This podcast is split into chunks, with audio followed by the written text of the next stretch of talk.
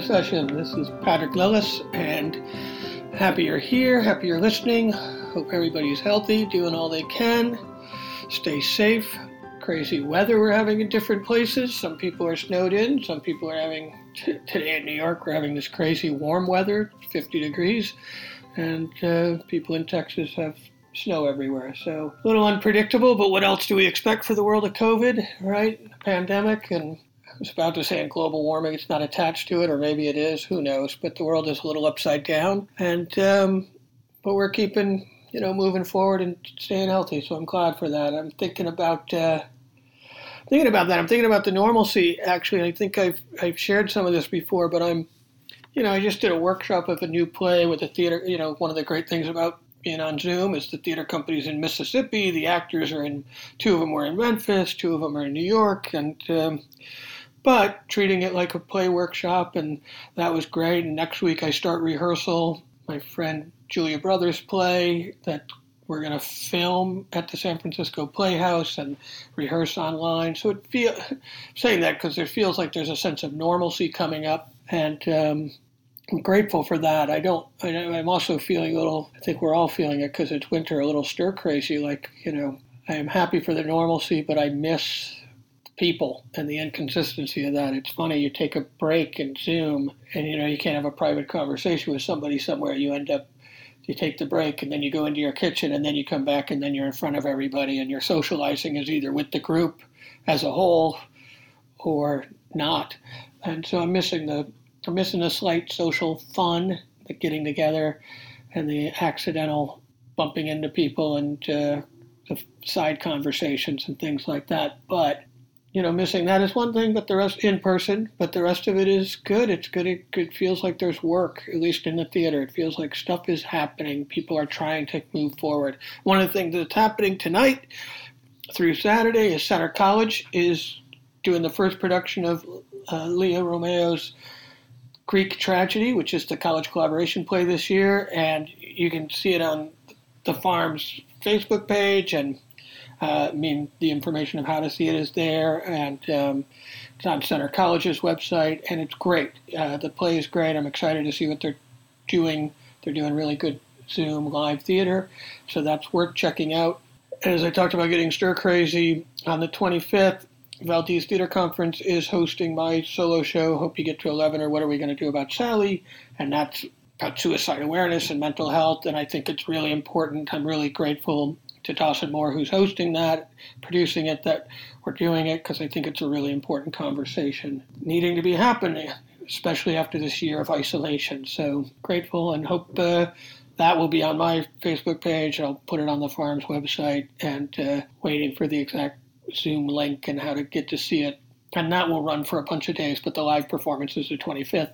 So I'm glad we're doing that. And um, speaking of health, I talked today. Our, our guest is uh, Juan Villa, actor, now writer also and producer. And Juan, it was a great conversation. We talked about our own personal growth. Actually, there's a point in the middle of the conversation where you'll hear him start to interview me uh, about what we're doing to care for ourselves. And just great to talk to him. One of the things that I, I love thinking about the conversation is the reason we talked is because – he caught a mistake a couple of episodes ago in the recording and emailed me, and then of course that meant I knew he was listening, and um, and he knew a bunch of people who had been on it, and I met one when he did his solo show. I directed Kelly Kinsella's solo show that Solo Nova did, and they put up his the same night, and that's where we met, and then had the privilege of getting to see him act a couple of times, and his show is excellent, and and uh, running in. He's a member of Inviolate. I theater company. I've seen him there, and uh, just a really generous, nice, positive person. And uh,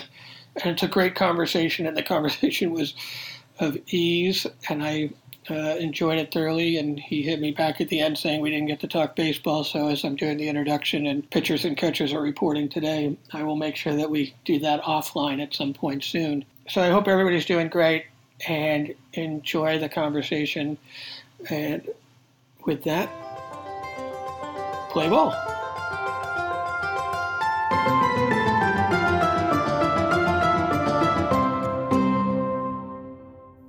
I um I did um the untranslatable secrets of Nikki Corona by Jose Rivera, like, and you know Jose. Um, I had done that at the Geffen Theater. Jo Bonney directed it, and so that was in the the end of summer, fall of 2018.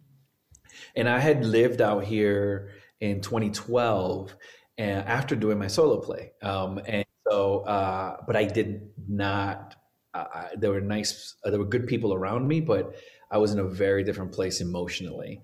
And I only lasted a few months. And then I moved to Chicago, back to Chicago in 2013. So this time when I went in 2018 to do the Geffen show, I'm in a very different place emotionally.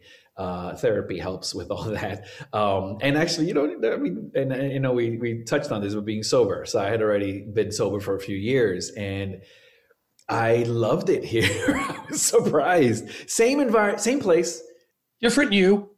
Yeah, different, exactly. And I'm not a beach guy and I'm not a hot weather guy and, and, so that would be why are you're here. It's like well it's about the it's about the shift in my career. So uh, being here and i was in a relationship for only a little over a year and i just knew i think i need to be in la another year and she was living in new york um, or we were living together in new york and she said i she's like i don't want to do another long distance. And i said okay. I'm like i'm not going to tell you to move here. And then she she was all for making the full move. So technically officially since February of 2019. I've been here, so it'll be two years very soon. Wow, and let's talk about that, like the difference, because I think that it's really, you know, one of the one of the things I wanted to talk to you about actually is uh, the fact that you've lived in the three major theatrical places yeah. to be an actor, and and I think you're doing it at different phases of your life. And what do you think changed? What do you think was different besides sober and, and therapy, which I think both since I am a participant in both of those, uh, I think it helps. But where you felt at home when you went there, when you said, "Oh, this is a place," because it's not only home, right? It's also I can build a career here. Yeah, that's really interesting. I I think uh, it was planted in my head when I was in college. I went to college up in Syracuse, New York, but not Syracuse University. Uh, it's the school known as the other school in Syracuse. Uh, it's, it's, called Le Moyne College. It's a Jesuit college, um, and I'm originally from Rochester, New York, so I know. Oh, oh shit! Oh, awesome. yeah, that's great. I love Rochester, man. I, I had some friends who um, graduated from Le Moyne, and they went to work at uh, Geva Theater. So then uh, um, uh, I would go there. We would go there every few months to see whatever play was going on, just to get out of Syracuse. And I didn't, I didn't like going back to New York City at the time, so I went there, and I just was blown away by uh, theater. Um, so, th- so at Syracuse, at Le Moyne, was where my instructors would talk about Chicago a lot. They had all made at one point or another made a move to Chicago, and they had these amazing stories that just seemed like um, uh, things I had read in books. Like it felt like a Hemingway story. It felt like a Kerouac story. But here are people that I'm actually talking to about it, and they always said, if you want to work on your craft um, go to Chicago, but you're not going to make any money. But you will like get in there, and that just seemed very tangible to me. And it felt, you know, I'm not gonna. Who cares about money? I want to like work. I want to like create the art, and um, and I didn't want to go to New York City. I just in my heart, um, well, first of all, I want a distance from my family, just so I can, I don't know, figure shit out for myself. And then uh, I just knew that if I went to New York at that point, I, when I moved to Chicago the first time was I was 25. I knew if I went then, it would it might break me.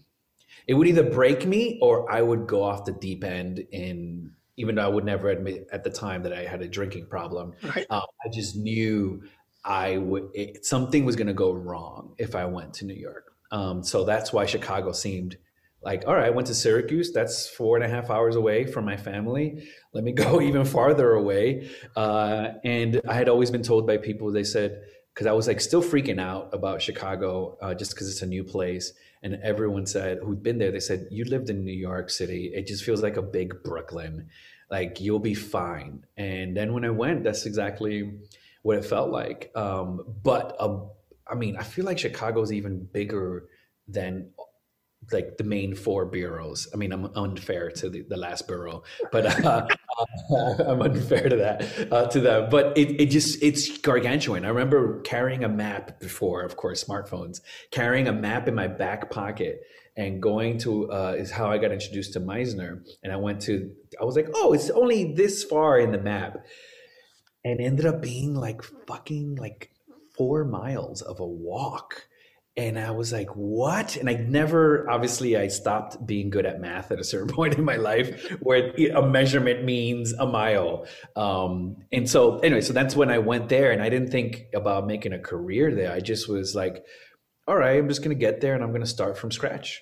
And I just did mailings, mailings, mailings, uh, reading their version of the backstage, um, which I think was called PerformInk at the time. And there was a book called think it was called like the Purple Book or something, and you had the listing of all the theaters, all the casting agencies, all the uh, talent agencies, and I just like w- did that. It just felt like tangible things to get sink my hands into. Um, so that's why uh, the Chicago. Oh, and I had also seen a documentary about Chicago theater right uh, right before I left. I was like had applied to grad schools, I had been on waiting lists, and I had seen a documentary on PBS about Chicago theater, and I just was mesmerized by the actors. I mean, they were all majority of them were all white actors, but still, I just the, their grit seemed uh, very familiar to me. It felt like my family, my Colombian family, um, and that's why the movie. It just felt like, oh, I want to go there and and explore the starving artist's life.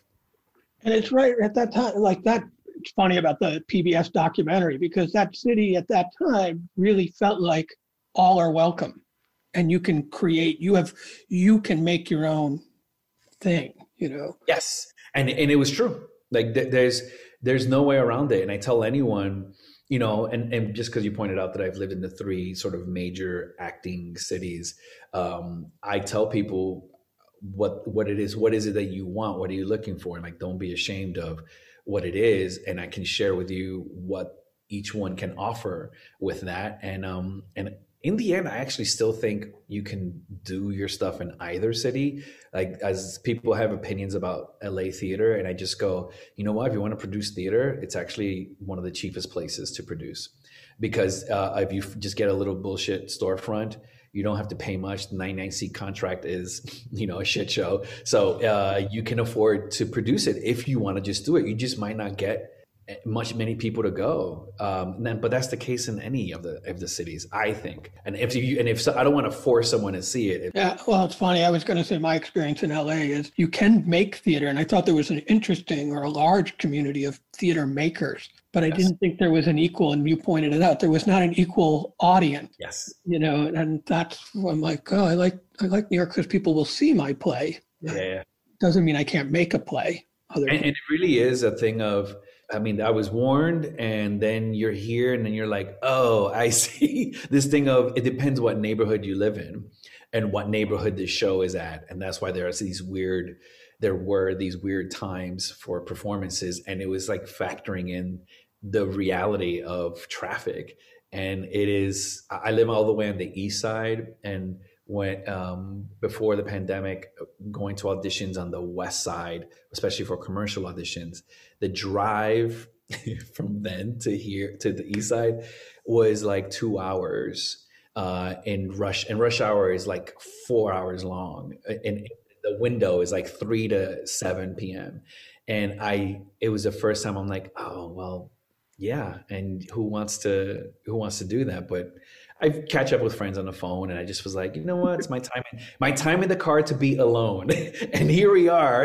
And it's like I can't go anywhere, and I'm like, I miss talking to people. It's like you can still talk to people, but it feels different. I am going to go back to that question in 2018. Did you feel like versus 2012 and being in LA? Did you feel like you knew yourself more, or you knew how to talk to people? What did you carry with you at that point that you thought? this isn't a foreign land.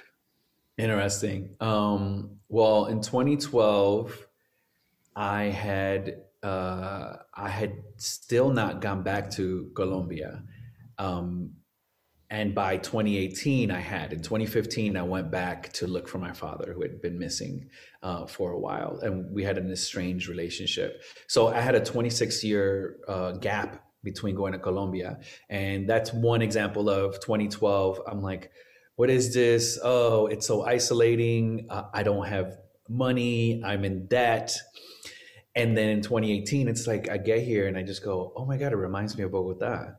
Now that I had gone back, it just gave me something to feel connected to visually and uh and being out of debt uh and having a little bit like I don't see almost if anything I think I saw people more back then. I just didn't have money to really spend any uh, spend on anything. But it, but I was in a place where I knew there was something going on internally that I I, I just was af- afraid and I didn't and I thought I honestly thought me doing my solo play at LATC downtown LA where I was told no one goes to see theater and I'm like what are you talking about? Downtown everywhere people go to see theater and it's like holy shit downtown LA and it had already gotten quote unquote better and it was still not that kind of spot and I just thought I honestly thought the work that you put in is enough for people to come see it. And I got amazing reviews across the board around the country and, and, and in LA. And I was like, okay, this is the John Leguizamo moment. This is the da da da moment. This is the that moment. And no, no. And it, and it hurt. And it was a reality check that, and it made me just go, oh, just because you put in the work the pull by the bootstraps thing, it doesn't mean people will come. Like Field of Dreams is like that's not going to fucking happen. And I think that sort of shifted my mindset of what am I doing? Um, why why am I doing this now? And what do I want? What is my what do I want as a person and also in my career? And also around that time, I had a friend who had booked this uh, season regular show that started, and he, he invited me on set and I was like, okay, cool. And we had done theater together, all this stuff. And then I felt, I was like, oh, oh, at that point, I had never done episodic work at all. I had done commercials, that's it. And I actually self sabotaged a lot before that when I had uh, episodic auditions, like, you know, drinking and being hungover, not showing up, not memorizing lines, finding any reason to not have the camera, because the camera I assumed would see my bullshit and I was deathly afraid of the camera picking up on that. Um, but then being on set, uh, I was like, oh, oh, this feels. I don't know why I felt I felt comfortable in there. And then when he broke down salaries, I I had never thought to look into.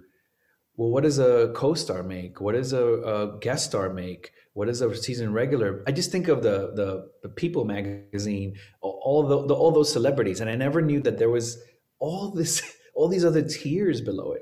That even the minimum could be a thousand dollars for the day. I never, I just never thought about it. And anybody who did it didn't talk about it, and I didn't ask, and I didn't go to my fucking website that I have every right to go in.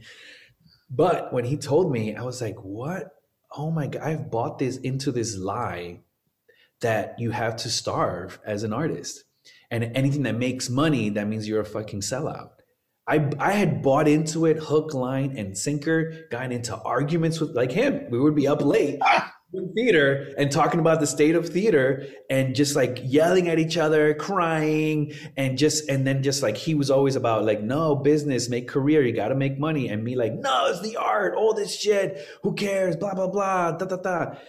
And at that point, I was like, wow, I have to make a change. And that was part of the reason of moving to back to Chicago because I knew casting directors there. And I was prepared to just go, all right, I'm I'm gonna go in the room. I'm gonna just see what these auditions do. And uh, Mojada, Luis Alfaro adaptation of of uh, Medea, um, was world premiering uh, at Victory Gardens that Chay Yew was running and he was directing. And I auditioned for it and I booked it. And so then I was like, great, that's a perfect way to get back into Chicago. And um, and that that and then that fall I was uh, work uh, workshopping a play at the Goodman for Chris Diaz uh, Elaborate Entrance of Chad which I talk about to anyone. I'm like, you gotta read this, you gotta see it. But uh, and then I booked my first guest star that fall, and it's been like building on that. So that that would be it was in 2013, so that would be now here we are eight years later, and it's I mean now I'm fucking living here, right. and um, but and you just, went back to Chicago because you knew you all of a sudden had a goal, a different path. You said I can make a living. This is it, and I know people there. And what has to shift internally and externally is you have to tell people what you want, right? You have to have a clarity of it. And then you start to be like, I want to be in that room. I do, you know, you spent the earlier time making the relationships, doing the work and all that. But then you came back with a clarity. And so I'm imagining an ability for you to articulate to people what rooms you want to be in.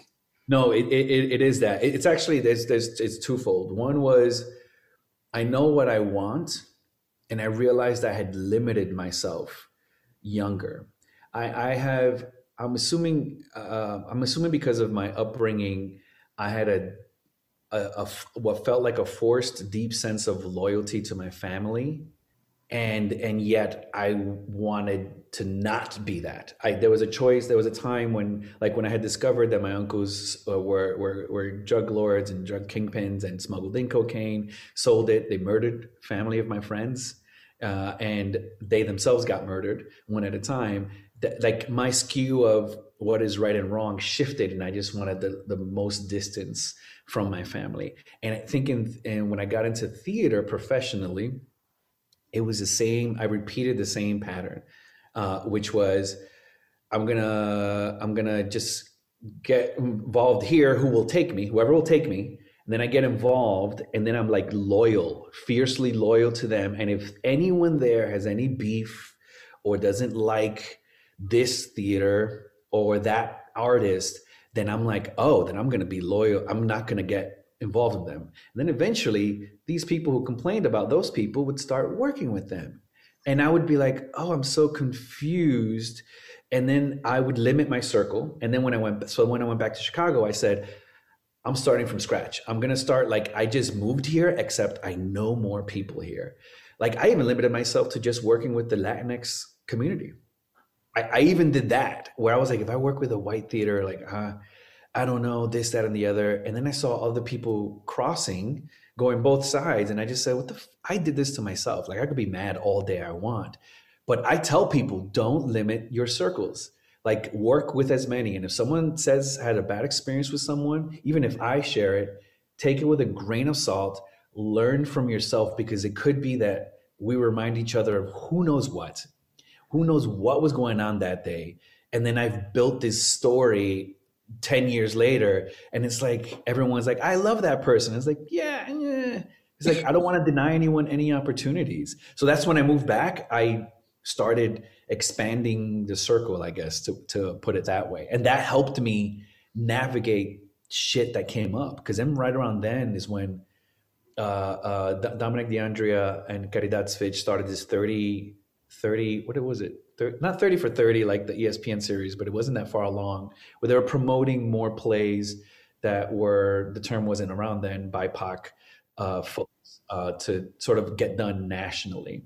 Um, and i started becoming more pro- uh, like i just was producing more stuff. And now so i was wanting to be a leader and yet i didn't want to be loyal to anyone it was this it was a shift that started happening that I think I'm still processing to this day, to be honest. Which is I want to say, which is great for leadership, right? Because as soon as if you want to lead to create opportunities, you certainly don't want to have a list of people you don't want to work with.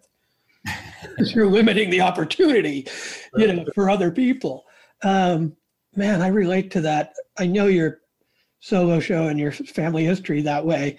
So, but that loyalty you talked about, it's so true. You start to, not only do you believe the community stories you're hearing the other places, but you also keep your circle so small because you're getting fed. And it's like, wait a minute. I would like a bigger, I'd like a, a bigger menu. and, the, and the thing that was unfair is that if I wasn't getting fed that one season, the intense like anger that would come out of me that maybe I wouldn't express, but it was like intense in my head, like abandonment issues like came up. and uh, or I felt like someone who didn't has not helped as much is getting a lot of work. Like it was really intense, and I would, and I was at the time was drinking still, so I kept it to myself because people still to this day are just like, "But you didn't really have a problem. You weren't that bad of a person." And it's like, yeah, but you weren't in my head. Exactly, exactly. You, the stuff that the voices were like intense, and like when you're hungover, it's just good luck getting getting rid of that or at least thinking through it uh, rationally um, so uh, uh, uh I, I started getting really frustrated and it was like not good for my health and even just with the, the last play that i did um, full production i just reached a point where i just was like i think i need a break from theater i've been saying that for about five years already and i just thought I, I need to just stop because I'm becoming that person that when I was young, when I was younger, at 25 at least, I would watch someone who's in their 40s and they're like walking around with a chip on their shoulder over I don't know what. And I'm like, I thought, oh, they're not appreciative. Oh, they've had a, why did they get this role? Oh, it's probably because of this, that, and the other.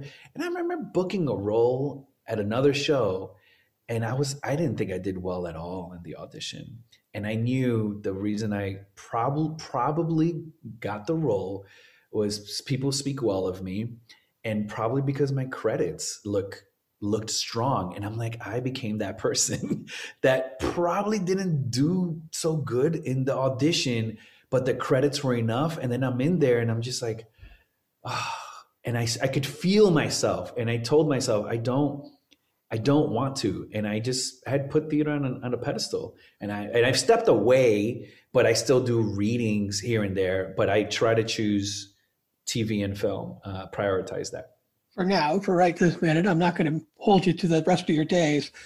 When you said you didn't, when you like, I, I really like hearing that, that the thing about the audition and also getting the job, because internally that feeling sounds like you just didn't love that project. You, you didn't want to do that there there is probably that and i i remember i had like five auditions in this one december and i remember being like i, I just don't really want to do any of them but i can't turn down i don't i shouldn't turn down work i probably could have turned it down but i really thought who am i to think that i can turn down an opportunity like some i'm, I'm at that place finally where people who I knew younger are like recommending me or they've like climbed the ranks and I'm just gonna turn it down. No, no, no, I should go. And then I was like, oh, I didn't really do well. And then I got five callbacks. I was like, fuck me.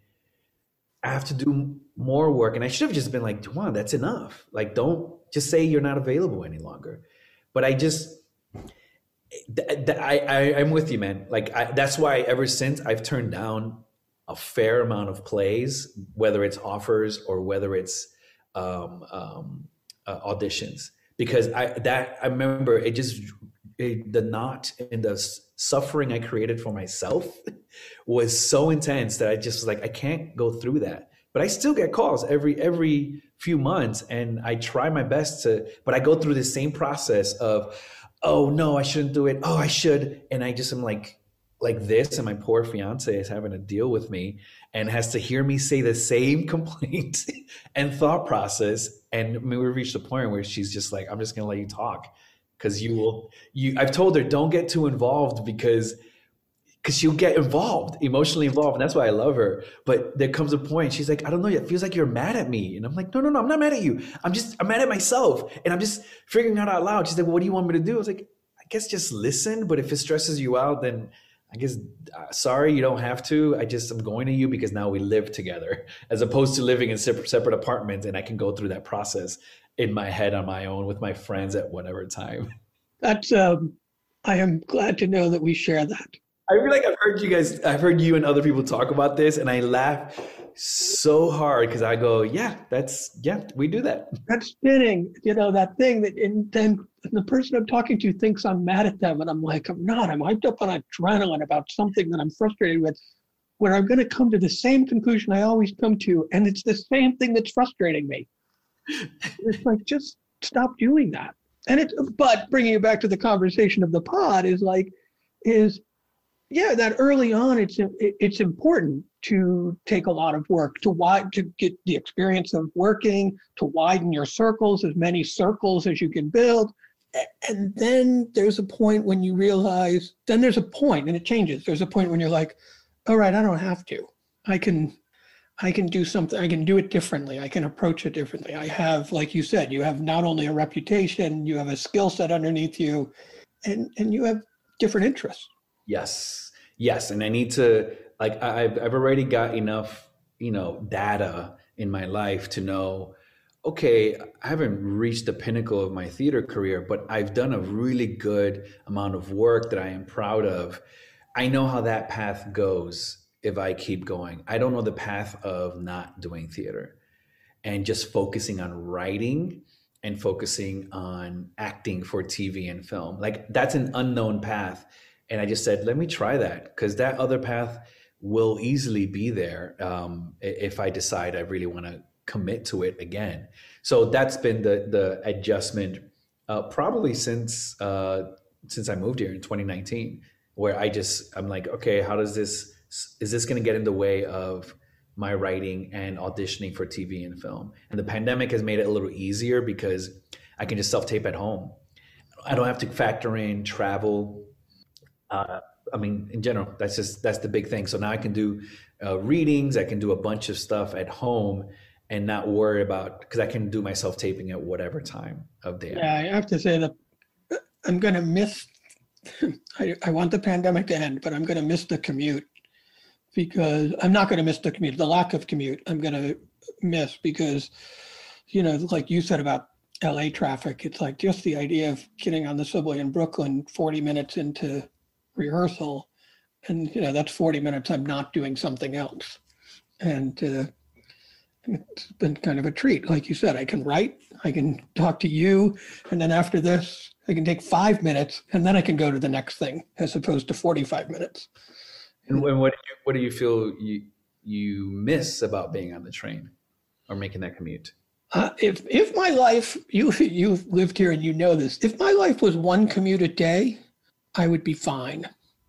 I would because I miss getting into my alone time. The thing you said in the car, I miss sitting and listening to a podcast or an audio book or or prepping for the play, like going to rehearsal and really just thinking about what I'm doing.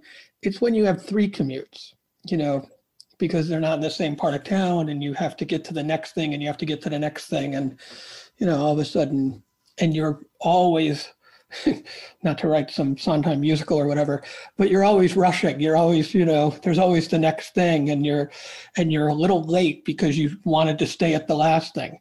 You know? Now, do you feel that you you still have that energy even though you're at home, like that habit that has been, that you, or something that you're used to? Is it has it stayed inside or no?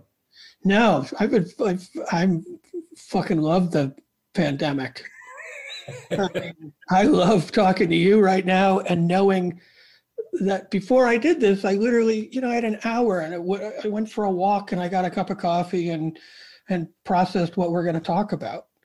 All right. Know, so easy. And when this is over, you know, in a half hour, I have a meeting with a playwright, and it's so it's taking out the adrenaline of competing with 11 million people to get to the next thing is so nice.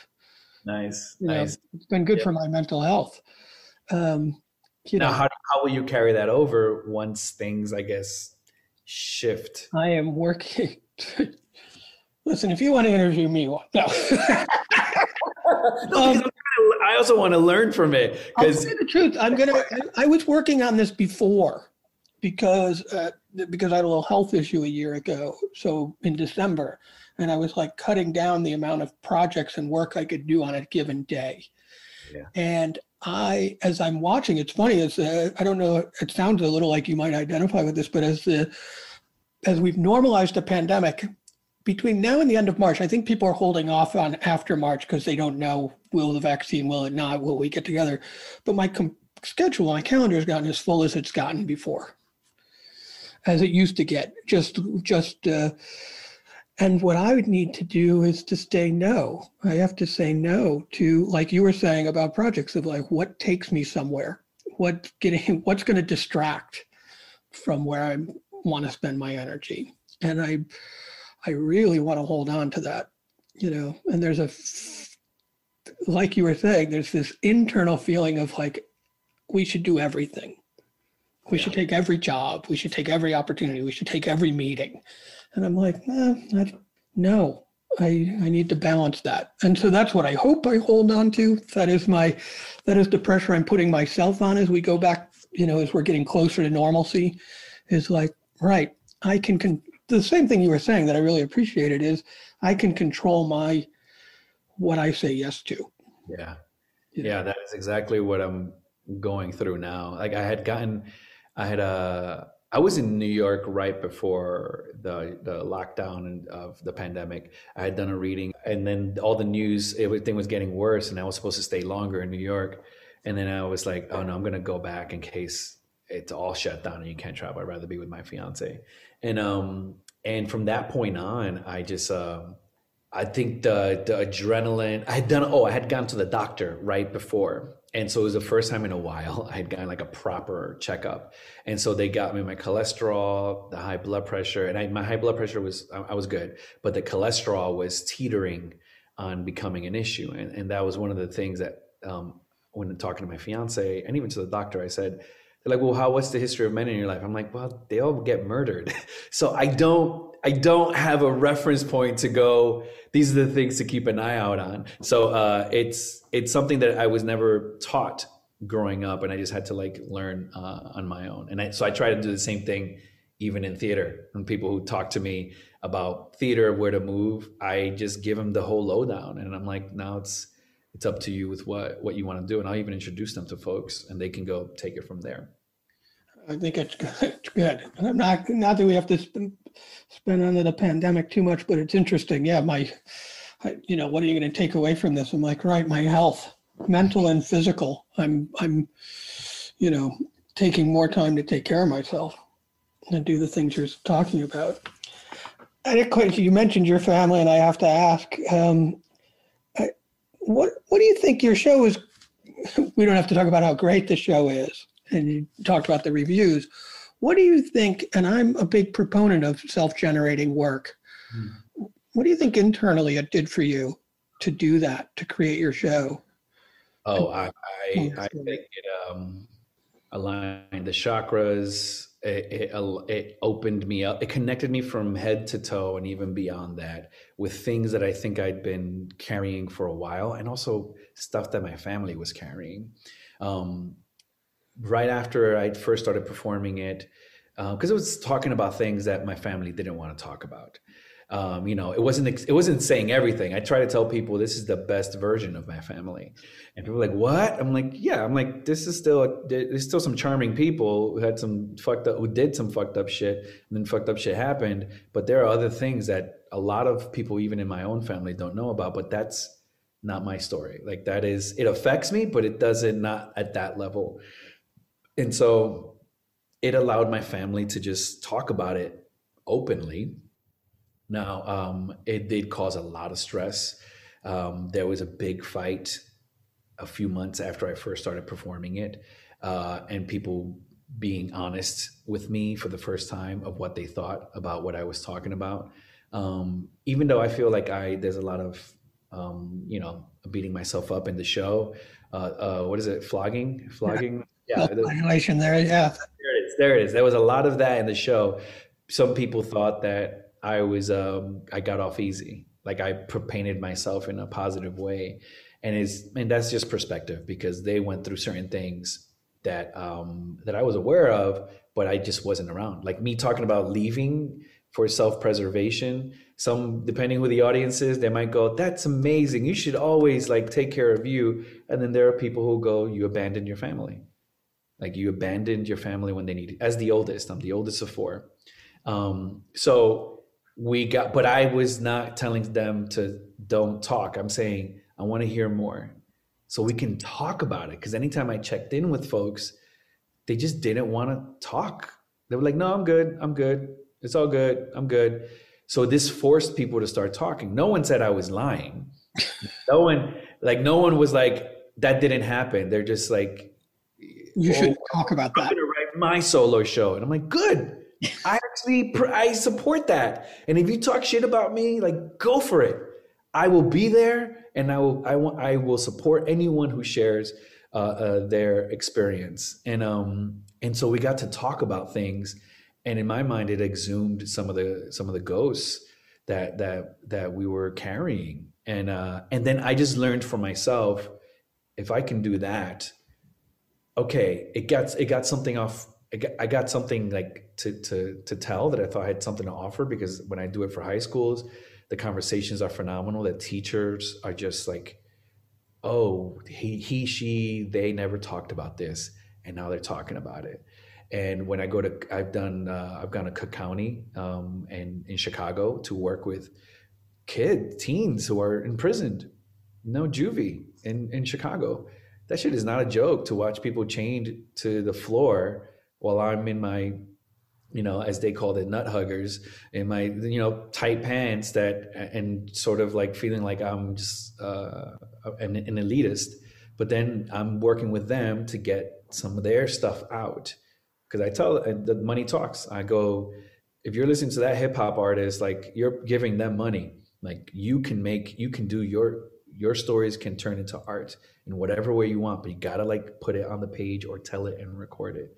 So it just gave me a level of confidence uh, to go out for anything. And it just felt like I didn't wait for someone to give me something. And now I'm trying to carry that over, honestly, into like generating my, writing my own stuff. It doesn't mean I would act in it uh, for TV and film, but I actually, I learned I loved uh, to write, but I also love guiding other people to tell their stories. So storytelling workshops.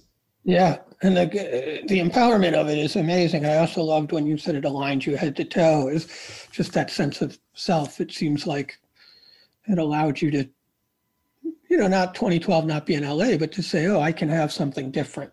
It also allowed you to think of yourself, you know, created a freedom for you. Yeah, yeah, big time.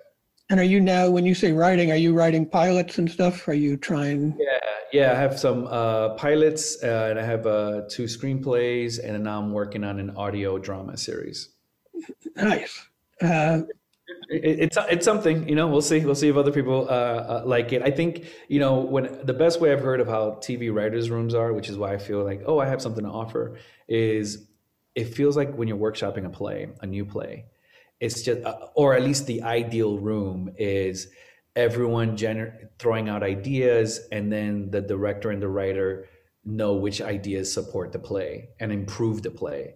But it's that kind of room where different people bring different different um different uh, they, they contribute in different ways. Like there are actors who i think are phenomenal in a workshop and might not be the strongest actor with a final script for production. And there are some actors who are amazing in production but they are not i don't want them in a room in any workshop. Not, they will fucking kill the flow and I and I learned to see oh nope yes yes no. Because um I think when something's being developed it's it's just a sensitive place. And I'm a sensitive person. There's some writers who have a lot of confidence in their writing and know to they can these actors can say whatever the fuck and they'll just be like okay thank you and they're like not gonna uh, listen to them at all yeah, it's funny. I want the I want the I, I want the actor who's great at development. Whether I listen or not does not matter. I like the ideas, but you're right. There's a different, and it's funny. It's good just for you to say that there's different. It's not even a comment about yourself. There's different animals, and it's like just know like sometimes you're in development a lot with people because they love you in the room, and it doesn't mean you're going to move to the play, the production, because there's somebody else who's great at that particular thing. Yep. yep. Or you or you might be great at production and the process is like that's not for me. You know. Like, yep. Yep. Big time. It's funny. I, I I this conversation is great, and I'm thinking about the question that I wanted to ask is, and I think it's the solo show did it, but my question of like, what do you think helped you? Is that what helped you get to the next level? To, I, I do. Yeah, I definitely think that that um, it just it just i mean i also had to produce it uh, or co-produce it in some way. Like i didn't like reading reviews before i was that person and um and if you are like great that's that's awesome for you. But i had to as a producer learn what pull quotes to use i had to be aware of what's being said so i can promote it. Um and so that did that does something and then when i started when i went back to chicago i started directing here and there and i and i loved that um because that i don't know i just it, it, it means I'd always liked watching people's shows and previews and dress rehearsals. I got a lot of invitations just because I'm just gonna like share my observations, and if they ask me questions, I'll ask questions. And it seemed like apparently it was helpful for folks, and I and I'm glad I got a reputation uh, in all three cities of like, no, no, no, let's get them in there. Also, I like laughing. Um, it's just a natural thing. Uh, so they just always are. I mean, that feeds, that feeds anyone's ego. if you just laugh at so many random things, and my sense of humor could be high end, highbrow, and it could be like the most blue thing in the world. Excellent. And that, yeah, and it's funny because you get confidence of I think of producing, just to talk about what you said there, is like it makes you look at the business in a different way. You know, you all of a sudden, I don't, this isn't, it's funny, I'm going to say something that's not articulated right, but it's it's not as personal. Like when you're looking at the reviews, you said, and you're looking for the pull quote, it's like, because we got to sell this, we believe in it, and it is personal, you care deeply, but it gives you a way of having to remove in doing the work. And I think that yeah and, and, I, and I learned how people, how theaters, the the things that they get stuck on, that is a surprise. It's like what they were worried about how many times I say fuck. Like what? I mean, what? Who cares? I mean, I, I then compare it to Shakespeare and Romeo and Juliet, where there's murder, there's you know teen sex, um, there's drugs. Like I'm like, but that's done everywhere. Like I just all of a sudden I became that person when I directed uh, in Chicago, um, Shakespeare for high schools. I exp- I wanted to do uh, some casting where I wanted someone who was um, uh, uh, gender neutral. Um, who, who, I wanted someone who was uh, gay and did all like, and they were also the best. The I thought they were the strongest for the roles. Like it was like I was hoping, and then I'm like, yeah, they're they're killing it. And this because I thought the scene between the nurse and Mercutio and all his boys. In West Side Story, it's scary, and in the play, it's scary. And I just thought there were a lot of um, homophobia that was happening, a lot of like uh, violence. It's always been happening, but it just was starting to reach the level. Social media was becoming big, and I just wanted to highlight that in that scene of how of what can happen there. And then the producer came to me after I gave the list and was like, uh, we no, this is not. They want a traditional thing, and I'm like, so you mean you want an all boys cast? Uh, playing female roles. It's like, no, no, no, not that kind of traditional. And we went through this whole thing, and I, and I was just like, fuck me, man. And I had to then tell these people who I didn't offer it yet, but because I was on the cusp of, and they they understood. And then like two years later in Chicago, all this casting started happening. And I was happy for everyone. Um, and I was an advocate, and I was like, I'm not going to let someone get in the way of that because I know I I wasn't doing it as a gimmick. It was like this is important. This this heightens the story, and if teachers are afraid to talk about, I guess the casting, then that's like art should do the hard work so that teachers don't have to be put in a position to deal with bureaucracy like the art does it, then you can blame the artist. It's like, fine, the artist did that. But at least it sparks a conversation with these kids who carry so many secrets. And it, sometimes they'll see something that will be exciting to watch. And so he didn't think that. And I just said, from now on, I'm not gonna, I, I just, can't, I didn't do it again. I didn't do the next show. But I knew going forward, it's like, no. And I'm gonna tell anyone who comes to me, go for that thing, be clear about it, have your reasoning and and if they're not the one then they're not the one. And if you decide you want to do it just log it. Don't forget it. Because people who just like oh i'm just going to do it and they are still angry about it i'm like no no no no no no. Track of that shit man. Keep track of it. Keep it in your back pocket. Because then a few years later they're going to be be supporting a movement that is all about the lgbtqia or black lives matter. And it's like your actions did not you were part of the system. You're part of this problem you you may still be part of the problem. You're just catching up to what you what the conversation is because that's happening, as opposed to owning it.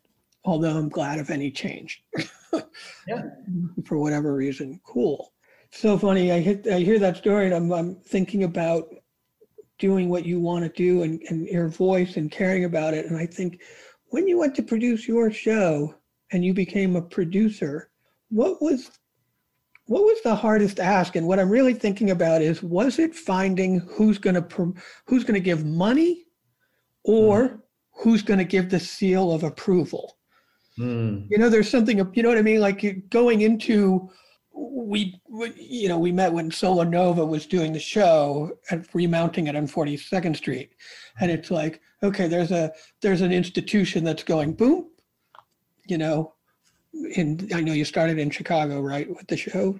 Did you? No, I started, I started in New York. Did you start solo? Great. Yeah, it was it was uh, uh, did a workshop production right before the Solo Nova. Like someone had dropped out of the festival, and someone recommended Empanada, and Jen Jen came out and was like, "Yeah, do you mind jumping in for this slot that we lost?" And then that's how that happened because yeah, I guess that's my question is which which what do you think is the hardest part of because there's a thing when I think about self-producing, right? It's one thing if you got an a checkbook that's unlimited, that's fine, but when you're doing it yourself, yeah.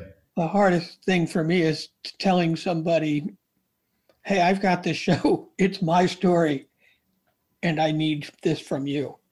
And so I'm curious, what was the hardest thing for you, or what was the challenge, or what was the most valuable thing? It may not even have been hard. You know, it's interesting. Like I, I, I think about it in, I guess before the approval, um, it's more of, all right, if I, if we agree for it to be done here, I need it recorded. I need it uh, filmed because what I started learning, I just assumed people filmed stuff, and then when I was applying for grants, uh, they want examples of things. And I'm like, oh, fuck me. And then I just, the pushback I would get from folks about filming stuff I just and I took people's word for things and I started realizing no contract. I got to put that in a fucking contract because they will just not give a shit. Unfortunately, in one of the productions, um, I had signed a contract early as a playwright for the solo play, and then I signed one as an actor. But then by the time I started performing, the theater was having financial problems and they did some weird shit where they canceled some performances and it bumped me off whatever salary we agreed on. And i and i like the people and it definitely fractured my relationship with them even though it was blamed on one person who's no longer there. But it's things like that. Like i just um I, I want them to film it. I want to take photographs uh, and I want them to invite high schools. Like I always want schools. I'll do it. I say I'll do a day performance. Like those are my important things that in my conversations, because or else I'm just doing it for myself, and I just that doesn't interest me. Uh, even if the audience is majority white, I just go, well, what are you going to do to get? Uh, uh they, there will be excuses for getting the black brown community but high schools most people love that and i'm like great give get them in here most people don't like performing for for teenagers. I love it. They're gonna be fucking honest with you, and I'm just like whatever. If it doesn't grab their attention, doesn't grab their attention, um, uh, and we can have a very frank conversation afterwards. Uh, so I, I, I just integrity. It's weird. It's weird. This is not a very business response, but I just want the integrity uh, of why they're interested and why, um, if they're interested, I, I guess are they able to provide these things? And if they're not, then I know either I am going to do it or I'm not going to uh, do it with them. But honestly, per that point, I was going to produce it in New York myself. I was going to do a fundraiser, and then I moved, and then I was going to do it here for the uh, Hollywood Fringe. And I'm like, I'm just going to fucking put it up myself. Like, I just got to apply. They accepted me. I'm like, I can double down on me. I'm going to trust me and I'm now ready to reach out to folks as opposed to relying on another producer to follow up on things. Because people say shit and th- I thought going into theater it was like like a very like hippie supportive um, safe place for the misfits. And the thing is that's that's maybe why I got involved and why so many people got involved. But the reality is like no it is a business. I don't care if they're not for profit. They're still trying to make fucking money, whether it's to break even or to make a profit. And I tell people that I'm like, I just need you to know that. I don't care how what your thoughts are of theater. Don't lose that. Like have that optimism and that faith, but don't lose that it is still a business. So you gotta you gotta accept that from the beginning, so you can separate the two, or else it's gonna crush you. Like it crushed me repeatedly, and it's and but I love I've been doing it for so long that I think it's kept me going. And but I just worry about folks getting crushed by it, and also that's how you know the Me Too. I'm glad that happened all that shit that went down at Profiles Theater in Chicago. I'm, I'm glad people rallied. And then now with Black Lives Matter, I'm glad. I hope theater with this, everything that's happened, a lot of it goes away and you start from scratch. It, it gets rid of institutions, but I, I, I think it's going to, I don't know if, how many institutions it'll get rid of, but hopefully it changes them, you know, because, uh, it's hard to imagine the foundational institutions in certain communities going away, but it's hard to imagine them remaining the same behavior. Yeah, I hope so. I mean, that's it should be that, and we'll we'll see. I mean, but it has to be. I think people have to stay put the gas on the pedal under pressure. Like there has to be you know zero tolerance for things. Because once a, a systemic systemic issues like the minute you start letting them do a little bit the system can't help but continue to push the envelope. They just can't help it they cannot help it and i don't care if someone is is is black or brown or someone bipoc or lgbtqia once once we're in there is this thing of i mean you mentioned the seal of approval that you've gotten the seal of approval and you want to you don't want to lose it especially in a, in a society that's cap all built on capitalism. You don't ever want to go down. Once you get to middle class, you don't ever want to go down. Once you get to upper middle class, you don't ever want to go to middle class. It's, so it's just this thing that just is ingrained, and we just want to continue climbing. And for the people I like being around is the people who, as they climb, they're wanting to spread. They want to make more pie as opposed to just giving. There's only so much pie in around. Stephanie Ybarra said something like that at an event she said, "Why, you know, there's not enough uh, of the pie to go around. Just make more pie." And I've and I've that landed where it's like, yeah, that's what that's what theater made us believe there was, and then they say as you get professional, just like, no, there's only so much that can go around. And I'm just in the belief of I want to be with people who want to make more for folks. Great. And I think that's what, uh, me too. I want to say that. Me too. I want to make, I want to be where we can just make work, make more pie, make more opportunity for everybody. But what advice would you have for an early person starting out? Uh, I, I, like what I pointed out earlier of like, don't, don't limit the people you're to work with. Um, and business wise, like get the stuff on the contract. Don't be afraid of asking for more money or asking what the pay is. Uh, I tell people if you're reaching out to folks for projects, include in there the compensation instead of making them ask for it because we don't want to ask for it. We're just appreciative and it sets a very imbalanced relationship. Um, so I tell people reply back if someone offers you something um, or wants to pique your interest. Just ask, all right, what's the, the what's the expectation of the schedule? What's the compensation?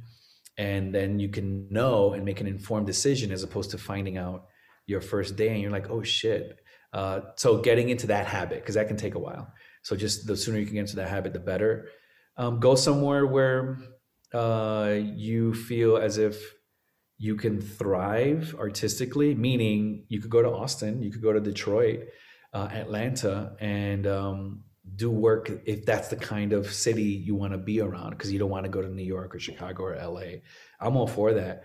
Um, but be honest with yourself of what you want and you know give yourself you know I, I always five years was always my marker is like check in with yourself five years of living somewhere and seeing all right what has happened how things have grown so that gives you perspective um, and uh, uh, man, don't don't be. I mean, this is talked about a lot on your podcast, but people don't don't be an asshole. Um, uh, be be on time, and uh, I mean, the talent is like the last thing sometimes, and I agree with that. I I've seen that happen. And create your create your own work, man. Like find your posse, find your group of folks, and just create it. And now with and if if if you're wanting since theater is what it is tiktok is tiktok is the thing that we all joke about for a long time oh wouldn't it be crazy if this oh it's like that moment and tiktok gives you the capability of creating the thing that you joked about with your friends and that's what i think is i i say that as if i know i just see the videos i have never joined it i don't know how it works but I've seen what people create, and I'm like, that's just people fucking around and just having the capability to edit it a certain way. So if you, it doesn't hurt to do that. Like create, you have no excuse. Right. What I love is like create your own. Doesn't mean you have to do your own solo show that tours many cities and things like that. It's like no, do a TikTok video, do a web series, or find your posse. Do it in a group. Yeah, you know, it's great. And, and just and be loyal to yourself it doesn't mean it's selfish. Being selfish gets a bad rap, and it's like no, no. I mean, because sometimes I think in theater we're sometimes uh, so giving to the point of ignoring ourselves and our needs and self care. Man, I mean, I started when I was twelve, and I will push that on anyone. I'm like, go see a therapist because your friends, unfortunately, um, you can't put it on them to keep your secrets. I don't care how much they say; they won't tell anyone it does not matter. Like pillow talk is real. Shit gets around. Uh, so just a therapist is a place where you can just have someone to talk to who can't say anything in theory.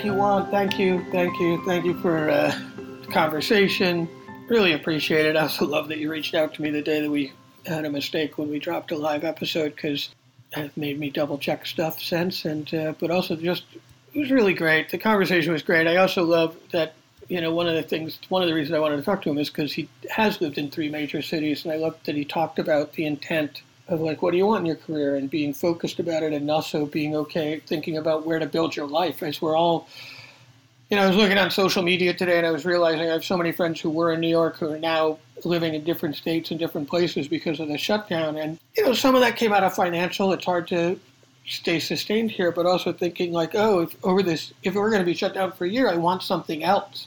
And, you know, that's cool. I think it's great to, to think about that and to think about it when we come back to normalcy. Hopefully we've thought about what do I want?